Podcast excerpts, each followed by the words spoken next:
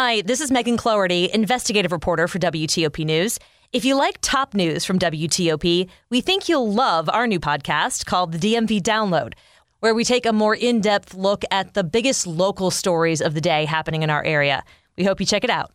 Green lights former President Trump's request for a special master to review those documents seized from Mar-a-Lago. What's prompting a curfew for kids in Prince George's County? I'm Christy King. The person responsible for prosecuting crimes in Prince George's County says she's committed to a safe community. This is Kyle Cooper. Hyattsville's Frances Tiafoe doing great against Rafael Nadal. 6 o'clock. This CBS News on the Hour, sponsored by Dell Small Business. I'm Steve Futterman in Los Angeles. A federal judge in Florida has gone along with a request from former President Trump to appoint a special master to review documents removed from Trump's Mar-a-Lago home. More from White House correspondent Stephen Portnoy. Judge Eileen Cannon, a Trump appointee, rejects prosecutors' arguments, saying an independent arbiter should set Trump's personal items and anything that might be covered by privilege aside.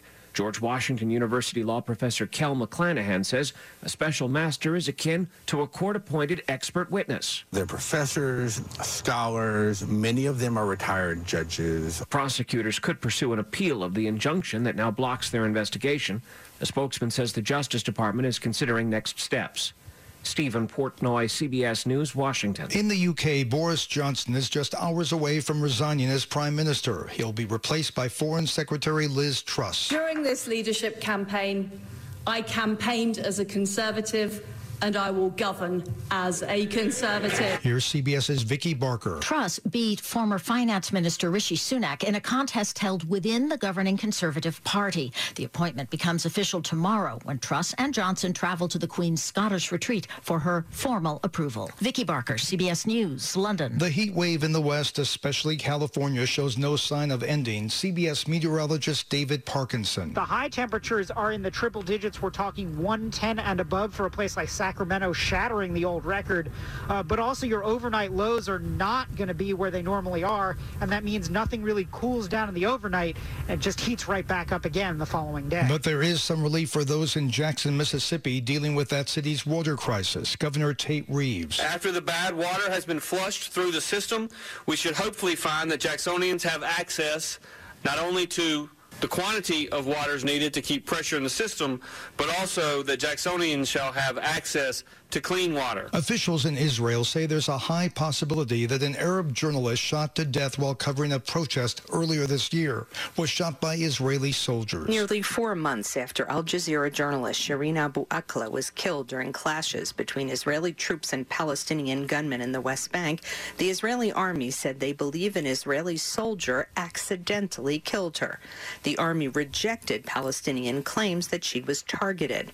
Her family criticized the Israeli investigation, saying the army tried to obscure the truth and avoid responsibility. And in Canada, late news from there. One of the two suspects believed responsible in the stabbing of 10 people yesterday has been found dead. This is CBS News. The Dell Technologies Labor Day event is here. Up to 48% off Vostro laptops with 12th gen Intel Core processors. Upgrade by calling 877 Ask Dell. Good evening, Monday. 603 on Monday, September 5, 2022. 73 degrees, lows headed to the upper 60s in the suburbs.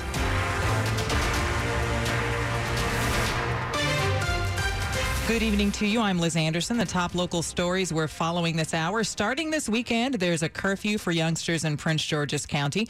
The number of kids being arrested in the county is eye popping, according to the county executive 430 in all. And out of the 84 kids arrested for carjacking this year, half are younger than 15 years old. Where are the parents? Of kids who are out carjacking at 3 a.m. in the morning. Angela Alsobrooks, Prince George's County executive, says courts also have helped a culture of fearlessness among kids who believe nothing will happen to them. People who are committing these acts of violence in our community need to be held accountable held accountable and face consequences for absolutely terrorizing our community. The curfew for kids 17 and younger without a parent or a guardian is between 10 p.m. and 5 a.m. Sunday through Thursday and between midnight and 5 a.m. Fridays and Saturdays. At Prince George's Police Headquarters, Christy King, WTOP News. So, where was Prince George's County's prosecutor when the curfew and crime crackdown plan was announced today? More with WTOP's Kyle Cooper. It is disappointing not to have been invited to such an important press conference. That state's attorney Aisha Braveboy, who was not invited, writing it off to politics. She is pushing back on suggestions that Angela Alsobrooks and others made that people who commit crimes are not being held accountable in the courts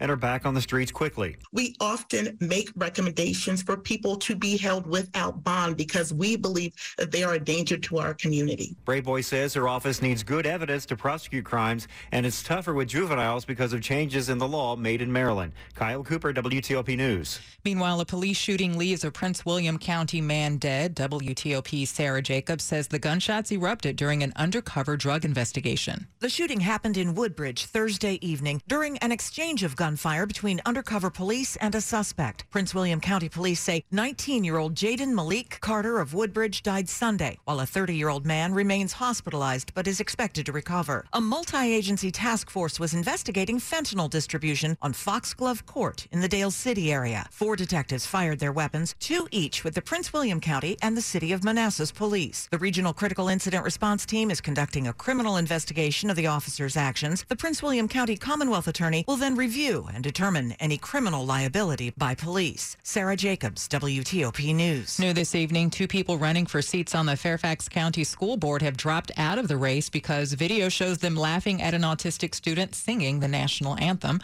The laughter from Stephanie Lundquist-Arora and Harry Jackson drew an onslaught of online anger from parents. She and Jackson tell the Washington Post they're sorry for laughing at the student, who's a singer-songwriter. The video was on Shadowboard, a live-streamed YouTube show where four adults react live to the school board meeting. Two of them were Jackson and Lundquist-Arora. Labor Day in our area, of course, means parades with marching bands, scout troops, and politicians kicking off their general election campaigns.